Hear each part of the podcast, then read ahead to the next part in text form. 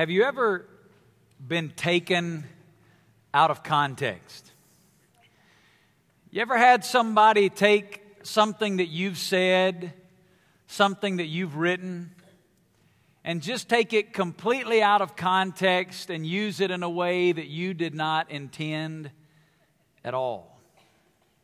Is there anything more frustrating than to say something and then have somebody else take your statement and use it out of its context to communicate something that you never intended?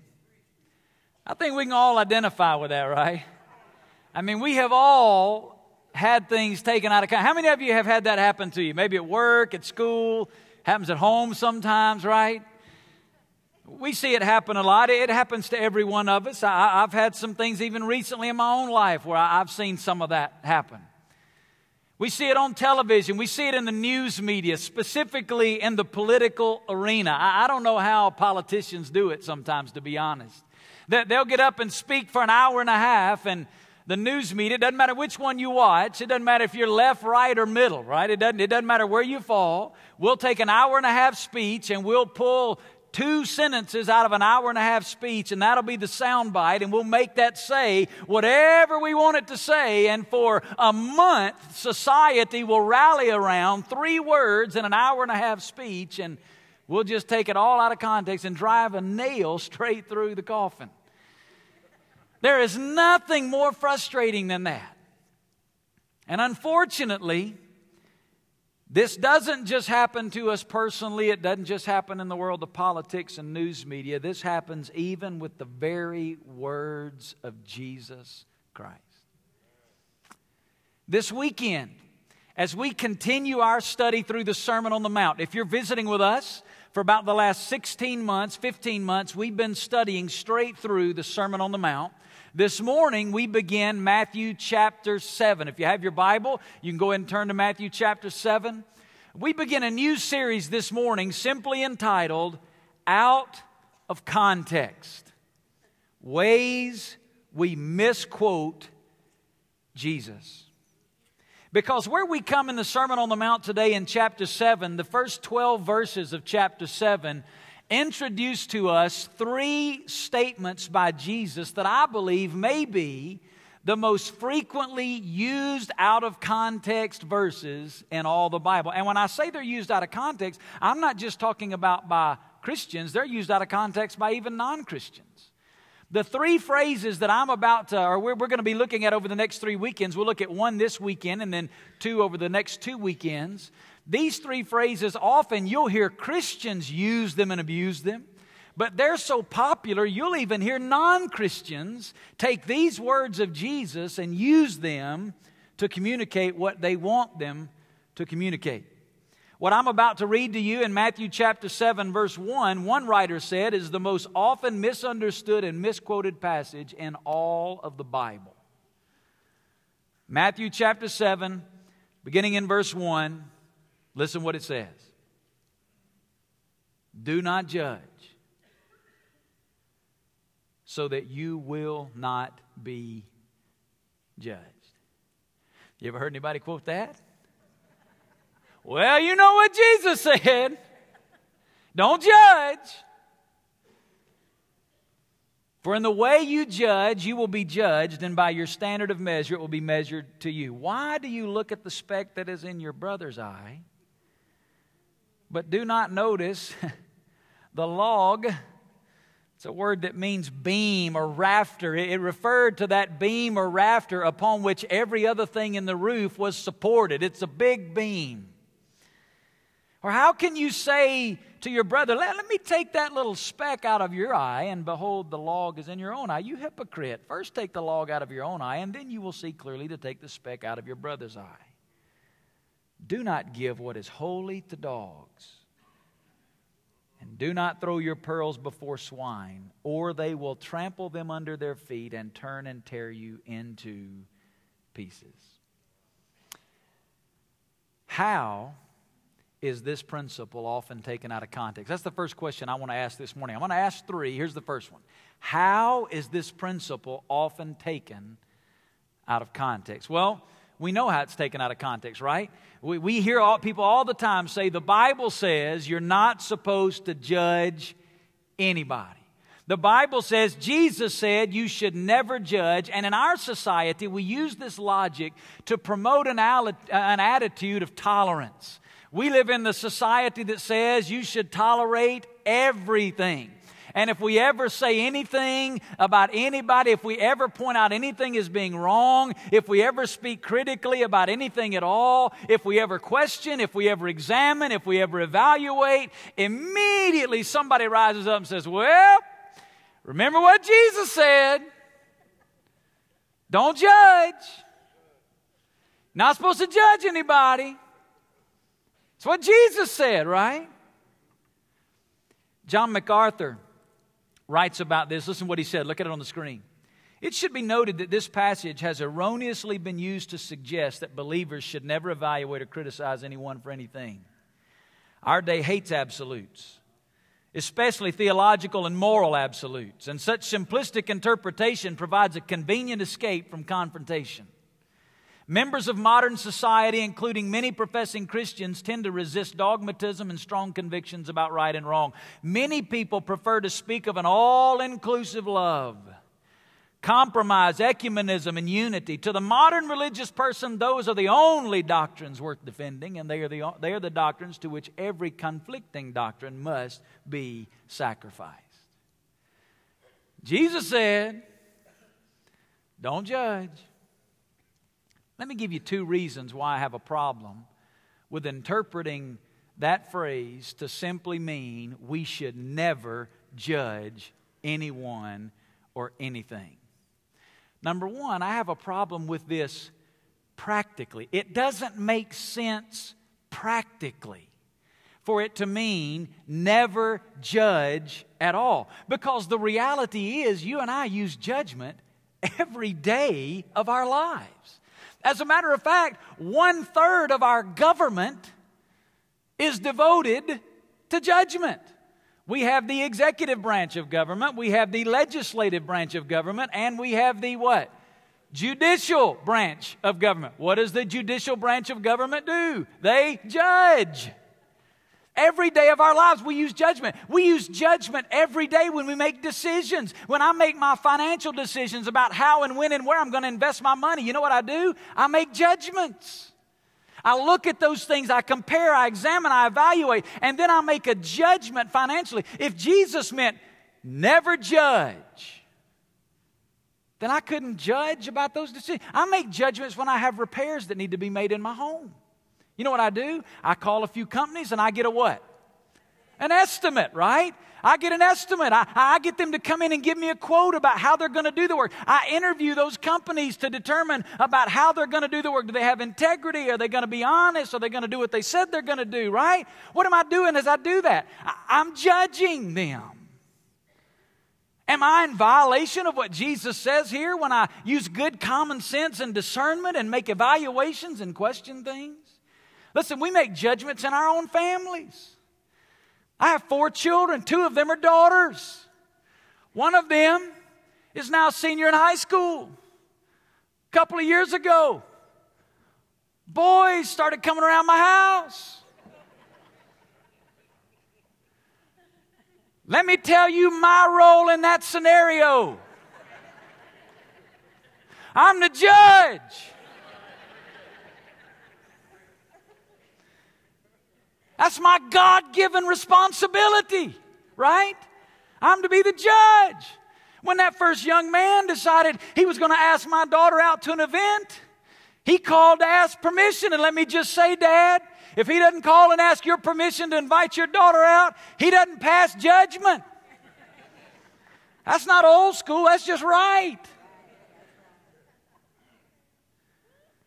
When he called and asked permission, I said, My wife and I would love to sit down and talk to you.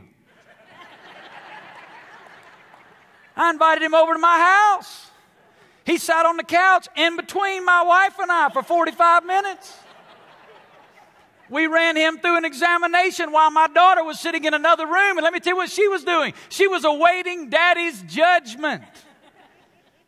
I picked up a good friend, Paul Farrell, sitting right here on the front. When I was going through all this for the first time, Paul, Paul said, Man, here's what I say to him, and man, it makes good sense. Paul said, I have predetermined a few reasons in my life that I'm willing to spend the rest of my life in prison. And you are choosing to spend time with one of them. Amen?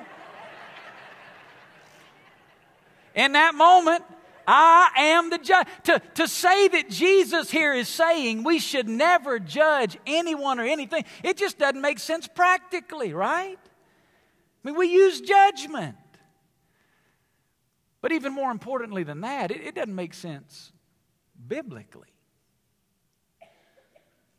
You see, when you and I are going to interpret Scripture, there are some guidelines, some basic steps that we must follow in interpreting Scripture. Now, what I'm about to give you are two basic steps in interpreting Scripture and applying it to your life. And if you don't hear anything else I say today, listen, these two things are worth coming for. You need to write them down. I'm just telling you up front, you need to write these two down because they will help you in taking the Bible and applying it to your life. Here's basic step number one Always interpret Scripture in its immediate context. You cannot take a verse of Scripture and drop it over here all by itself and make it say whatever you want it to say. Every verse of Scripture is found in a paragraph of Scripture. Every paragraph is found in a chapter. Every chapter is found in a section, and every section is found in a book, and every book is in the totality of the Bible.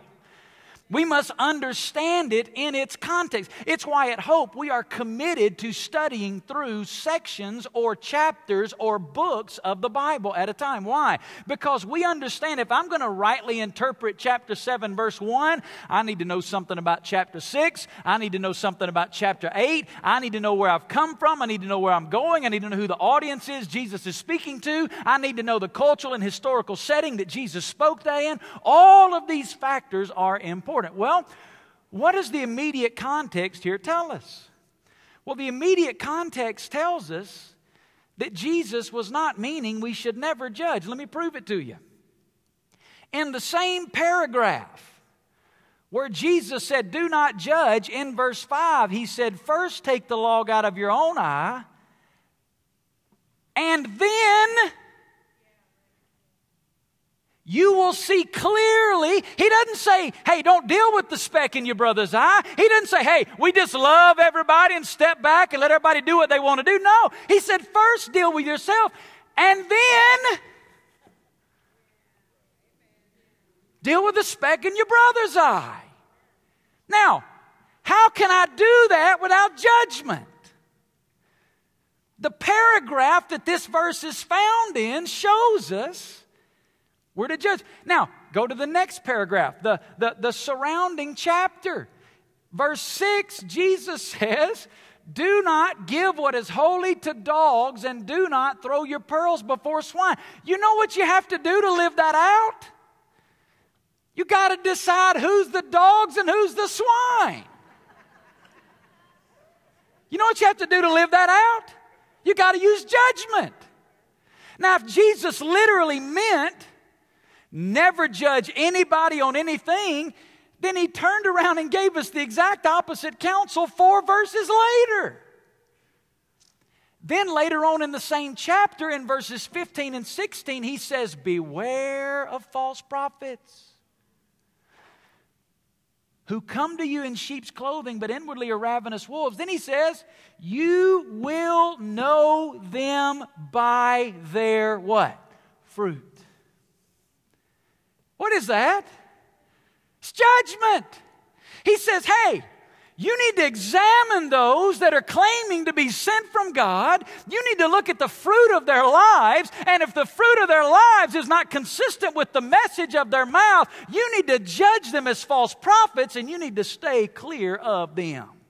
Now, there's no way verse 1 means never judge anybody because three times in the same chapter, Jesus teaches us how to use right judgment.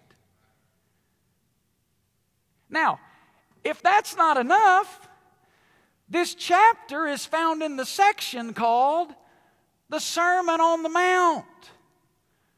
We've been studying it for 15 months. What's the context of the Sermon on the Mount? The whole Sermon on the Mount is a judgment against the self righteousness of the Pharisees. Five times Jesus calls the Pharisees hypocrites. Well, that's judgmental.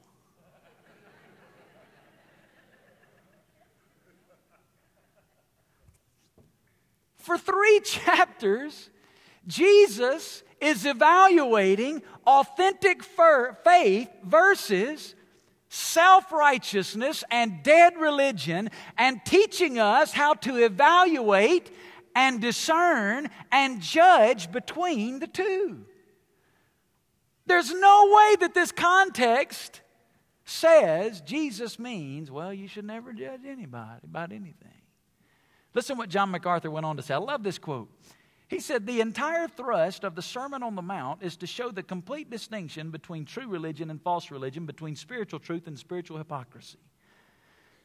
No more controversial or judgmental sermon has ever been preached. And it's in that sermon that everybody wants to say, Jesus said, You never judge anybody. if this greatest sermon by our Lord teaches anything, it teaches that his followers are to be discerning and perceptive in what they believe and in what they do. That they must make every effort to judge between truth and falsehood, between the internal and the external, between reality and sham, between true righteousness and false righteousness. In short, between God's ways and all other ways. Always interpret Scripture in its immediate context. Here's the second one always interpret Scripture in light of the whole counsel of Scripture. You see, once I have dealt with the verse in its immediate context, let me tell you how I examine to make sure my immediate interpretation is correct. I need to hold it up now and measure it to the rest of what the Bible says. And if it contradicts the rest of what the Bible says, let me tell you what I need to do. I need to run back to the immediate context and start all over with my interpretation again because the Bible does not contradict itself.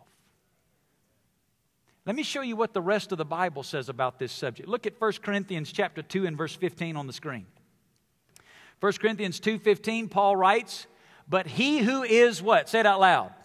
Spiritual. It's a reference to godliness. He who is godly, he who's spiritual, what does it say? appraises all things. The word appraise here comes from the same root word we get the word judge from in Matthew chapter 7. As a matter of fact, in the ESV and the King James, several different translations, they even translate this whoever is spiritual judges all things. Now, how can Jesus say, never judge anybody? And Paul say, if you're going to be godly, you got to judge everything. That's not just Paul. Let me show you what Jesus said. John chapter 7, verse 24. Look at it on the screen. Do not judge according to appearance. But, what does it say? But judge with righteous judgment. You think Jesus just forgot what he said in Matthew chapter 7? One minute he says, Don't judge. Now he says, Judge with righteous judgment. How do you reconcile those? Well, obviously, our interpretation that Jesus said, Never judge anybody, is not correct. It fails the test of the immediate context, and then it also fails the test of the rest of Scripture. Then the question here's the second question what, what did Jesus really say? What did Jesus say? Well, the word judge here is a word that means to separate, to choose, to determine, to condemn, to criticize, to discern, to judge. It can mean a lot of different things depending on the context. Now, before you get too judgmental about the Greek language, our English language is no better. We have a lot of words just like that. Matter of fact, if you look up the word run, R U N, in the English dictionary, did you know there are over 100 definitions for the word run? Go home look it up this afternoon. Some of you looking it up right now on your phone. You're looking it up already. Guy came up to me last night and said, Man, I punched that in on my phone 140 definitions for the word run. A lot of definitions. I'm going to run a mile. I'm going to run to the store. I'm going to run some water in the bathtub. I'm going to run a program on my computer.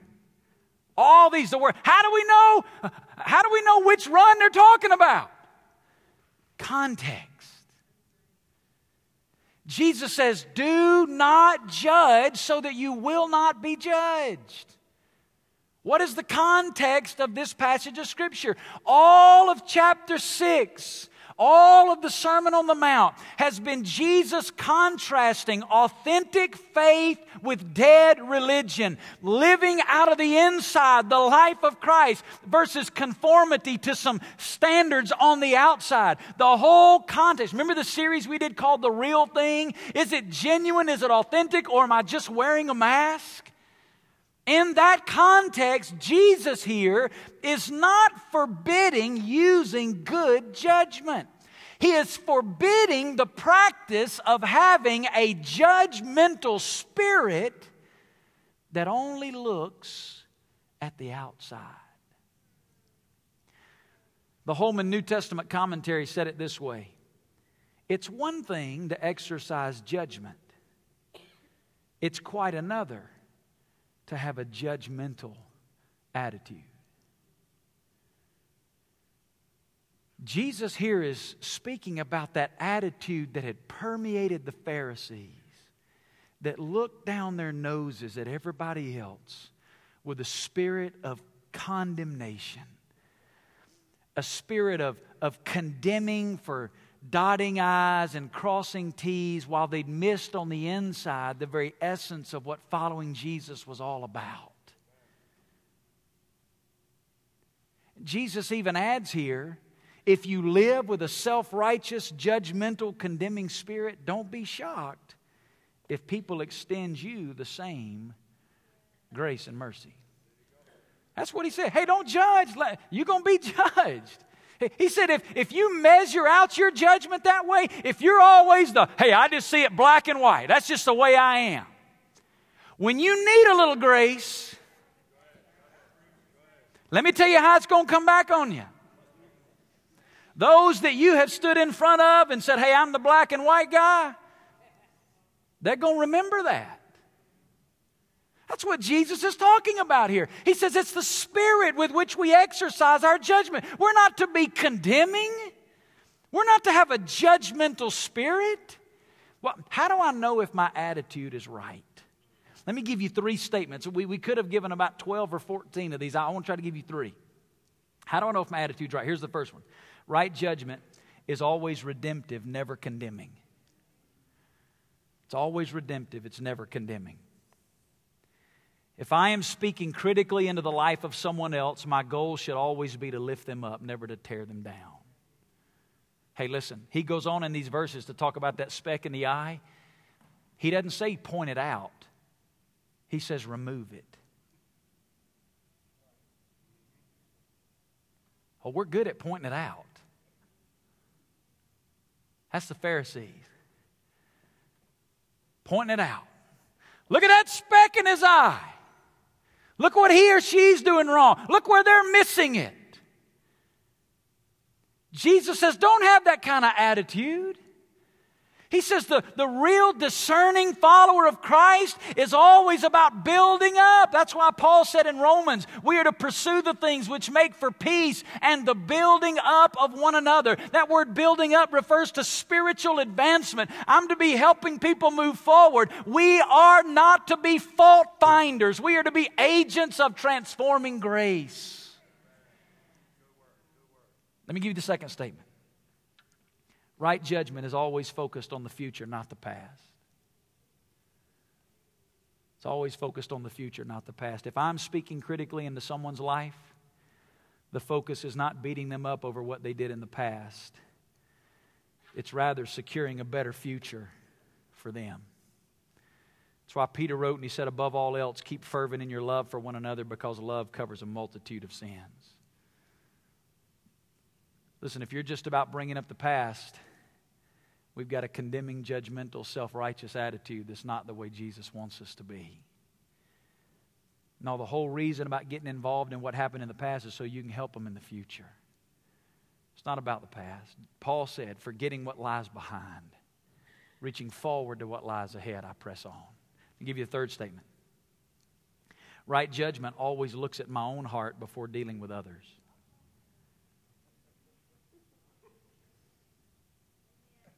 Getting personal now, isn't it? He said to deal with the log first you see, when I see something in others that triggers a critical spirit in my own life, I should always first ask God what He wants to show me about me. Because here's the reality, okay? If I see something in somebody else's life, that same thing is either in my life or it used to be, and by the grace of God, it's not anymore, and I'm no better than them but for the grace of God, that be me. Matthew Henry said it this way. I love this quote. Our own sins ought to appear greater to us than the sins of others. Hey, if somebody else's sin is bothering you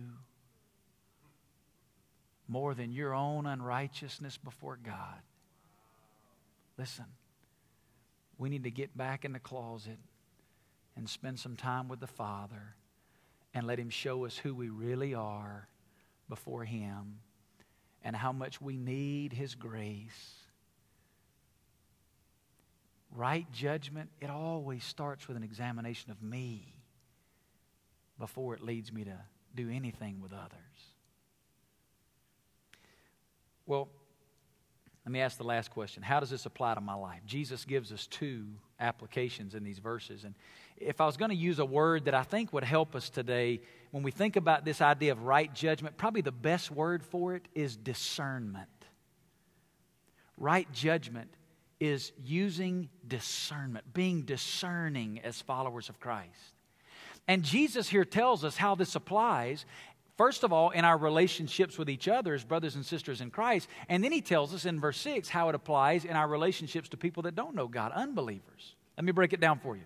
First of all, a, it applies to our relationship with our fellow believers. Look what he says there in verse 3. Why do you look at the speck that is in your brother's eye? The word brother here is a word that was used to refer to those inside the family of God he immediately begins to take this, this principle of not being judgmental and apply it to our relationship with our brother and sister in Christ. Here's what I want you to hear me say today we have a responsibility to our brothers and sisters in Christ to speak into their lives when God gives us some discernment about something in their lives.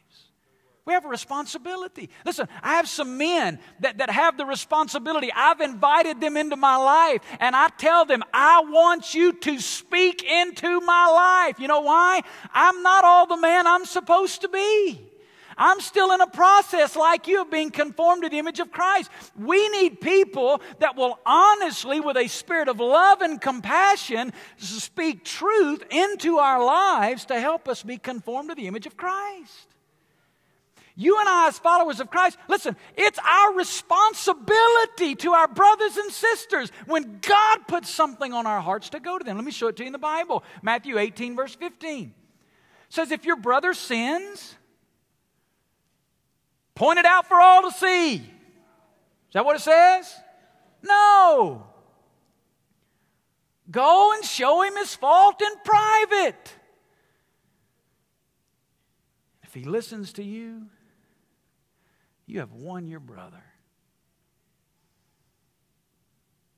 Let me give you three steps if you're going to confront a brother or sister in Christ. Here's the first one examine my own heart first. I love the way verse 5 is written. You hypocrite. First. It means Here's the priority of importance. Here's the priority of how this is supposed to play out. You see a speck in your brother's eye? Let me give you step one. Step one deal with the log in your own. Examine my own heart first. The starting point is to examine my heart, to get alone with God and ask God to show me, Lord, where in my life. Listen, that trigger of seeing something in somebody else's life should be a reminder of God's grace in my own life and drive me to my knees seeking God to, to conform me to the image of Christ. Joe Freiberger is our new campus pastor in Boulder City. And Joe sent me an email this week as we talked about these verses, and he gave me three statements. And we don't have time to unpack them, but I wanted to put them on the screen. They were helpful for me. I wanted you to hear them. Three reasons why we need to examine our own heart first. Number one, self examination helps me see my own sin. Number two, self examination reminds me of sin's power and my need for grace and forgiveness. And number three, self examination changes my attitude towards my brother and sister from condemnation to encouragement. That's good stuff. If you're gonna, if you feel God is leading you to confront a brother, sister in Christ, let me tell you the first thing you need to do: get alone with God and examine your own heart. Number two, ask God for the ability to say the right thing at the right time in the right way. I don't think it's coincidence that verse 7 of chapter 7 is Jesus saying, Ask and it will be given to you, seek and you will find, knock and it will be open to you. Now, we're going to talk about that next weekend and what that means. Let me tell you one thing we know for sure it means in the immediate context. Before you go confront a brother or sister, ask God for wisdom. Listen, you can say the right thing at the wrong time. You can say the right thing at the right time, the wrong way. Ask God to help us say the right thing at the right time in the right way. Can I be real honest with you? If we would simply examine our own heart first and then pray for God's wisdom, we would eliminate most of our mistakes when it comes to a judgmental attitude. Oh, we're too quick to want to shoot off our mouth. And let's just be honest. We want to get our two cents in. Like, for some reason, we think our two cents matters. If we would start with examining our own heart and then ask God for wisdom to say the right thing, right time, right way, we'd eliminate most of our mistakes. But then there's a third step. And this is the real. You need to then go with a heart to serve your brother or sister. Did you hear what he said? Then you will see clearly, I love this, to take the speck out of your brother's eye. Now, listen to me. Log, I told you already, is this huge beam. Speck here is really more like a, a particle of sawdust. It's a little bitty something that's in somebody's eye. You don't just blow by somebody and knock out a piece of sawdust out of their eye, right? You know what this is communicating? A willingness to get real personally involved in helping somebody take their next step on their journey with Jesus. You know what this is communicating? I'll do whatever it takes to help you. I mean, you willing to get all up in somebody's eye? It's done got personal, right? I mean, you don't just put you, you don't, you don't do that, right? I mean, that's just, uh, we don't just get up in somebody's face and, and start dealing with the little bitty thing. Let me, let me get, I mean, you do that with your wife or with your kids, but you don't just walk up to the average person. Let me have to get that out your eye there, right? I mean, it's, that's personal, that's private.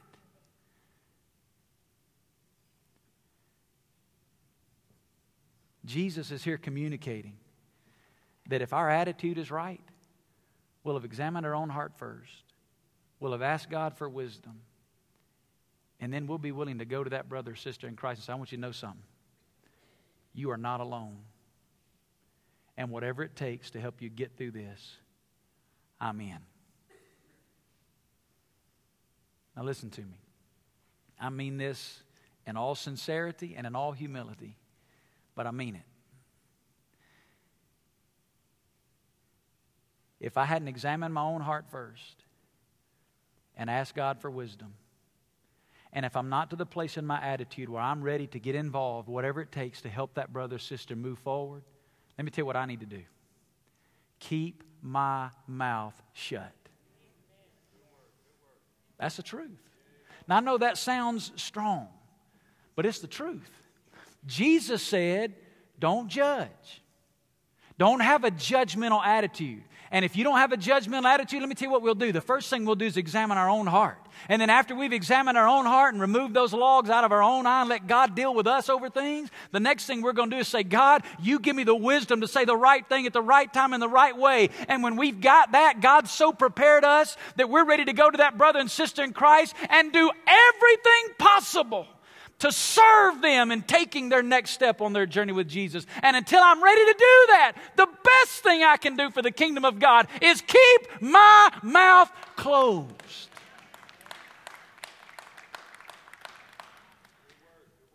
That's how it applies in our relationship to our brothers and sisters in Christ. But then he gives us an application of how it applies to our non believing friends. Verse 6 do not give what is holy to dogs. And do not throw your pearls before swine, or they will trample them under their feet and turn and tear you to pieces. What does that mean? Well, let me give it to you real quick, all right? Pearls and the things that are holy are symbolic for the gospel the dogs and the swine, those were phrases that the Jewish culture would use to refer to those who were outside of God's family. They were not believers. Here, Jesus, in the first illustration, he's telling us that as followers of Christ, we have a responsibility to our brothers and sisters in Christ. But in this illustration, he's saying that as followers of Jesus, we have a responsibility to be a steward of the gospel of Jesus. And in our stewardship of the gospel, we need to be sensitive to God's activity around us. Hey, let's be honest. Sharing the gospel with somebody and seeing them come to faith in Jesus Christ is not just an intellectual exercise, right? It's not just convincing them of a few facts and having them acknowledge that they assent to the certain doctrines that we've laid out. No, here's what we know that it's a spiritual experience the Holy Spirit. Listen, I don't know how many times in my life I'd heard the gospel. Growing up as a child, I heard the gospel every week, every weekend, every, every time I went to a vacation Bible school, kids camp, youth camp. I'd heard the gospel probably thousands of times. But it wasn't until I was a freshman in college at the University of North Alabama that the Holy Spirit of God quickened my heart and did a spiritual experience where He drew me to a saving knowledge of Himself and led me to the point of surrendering my life completely to the Lordship of Jesus Christ. As we are stewards of the gospel, we must be sensitive to God's activity around us. We must be aware when the Spirit of God is at work in our relationship relationships. And what Jesus is saying here is I should be discerning. I should use judgment. If I don't sense God leading, if I don't sense God speaking in that situation, I should not put what is holy, I should not take the gospel and just cram it down the throat of an unbeliever. Why would he say that? Well, let me read you this quote and I'll make a comment and be done. Holman New Testament commentary says, To persist in sharing with a resistant person waste time and energy. It can also destroy a relationship that might prove fruitful later. Listen, if you and I aren't careful as discerning Christians, we can be so offensive in how we present the gospel so we can notch our belt to say, hey, I shared with another one today. We can be so offensive in how we share the gospel that we ruin relationships that if we had just lived out the life of Christ, been sensitive to the leadership of the Holy Spirit of God, used biblical, sound, discerning judgment in presenting the gospel, we could have waited for God to be at work in that relationship. Now, you can't take this principle and use it as an excuse to never share the gospel. That's not what I'm saying. We need to share the gospel. We need to present the claims of Christ. We need to tell people that God loves them and has a wonderful plan for their lives. But what Jesus is saying here is we need to use good, solid discernment and not give what is holy to dogs. Or he says, they'll just run you over or they'll just chew it up and spit it out. I'm afraid that with our zeal to say we've shared the gospel, we may have sometimes offended and ruined relationships that might have been receptive later if we'd just been sensitive to the leadership of the Holy Spirit of God. Jesus says, Do not judge.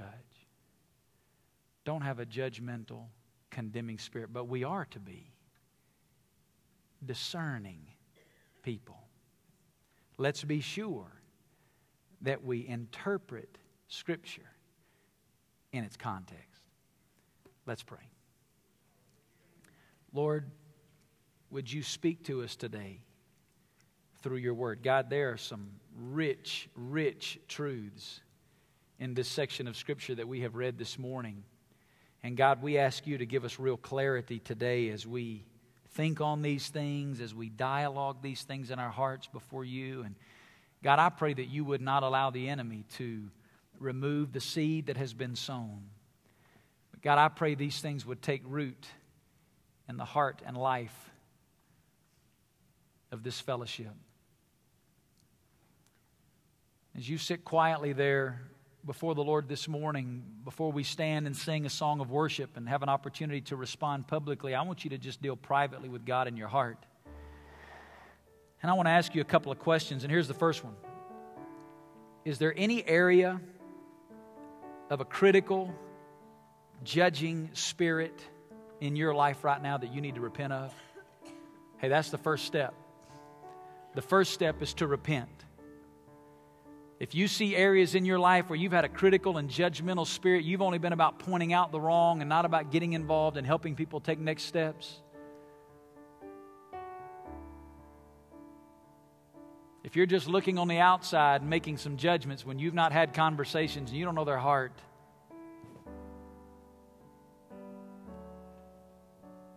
the starting point for you this morning may be repentance.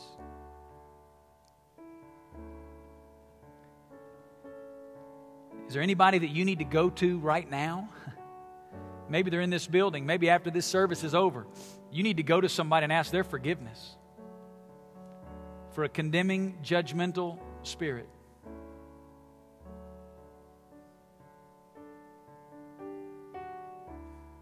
Any logs in your own eye?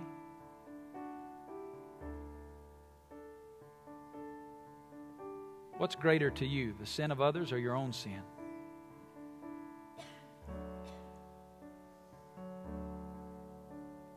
And finally, today, are you a Christian? Have you ever given your life to Jesus Christ? Maybe you're here today and the Spirit of God has convicted you of sin and you know that you need a Savior. If the Spirit of God is drawing you, you sense God speaking to your heart and you don't know what next steps to take, we're about to stand and sing a great song of worship. And as we sing this song of worship, if you're here today and you do not know Jesus Christ and you're ready to give your life to Him and be forgiven of your sin and have a relationship with God, we've got some pastors here at the front. We've got some prayer volunteers at the back. And if God has spoken to you while we're singing, listen, the people next to you will let you out. You just slip out of your seat, come to one of these at the front, go to one of these at the back, and just say, I need Christ today. And they'll show you how you can be saved from the Bible. Maybe you're here and you just have a burden. You need somebody to pray with you. you you've got a, a log in your own eye that you need, you need somebody to speak into your life and give you some counsel and to pray over you today. Hey, that's why these pastors and prayer volunteers are here. You go to any one of them today and say, Hey, I need somebody to pray with me. That's why they're here. While we're singing, you go to one of them and they'll talk with you. Lord, as we sing this song of worship, God, would you speak to us?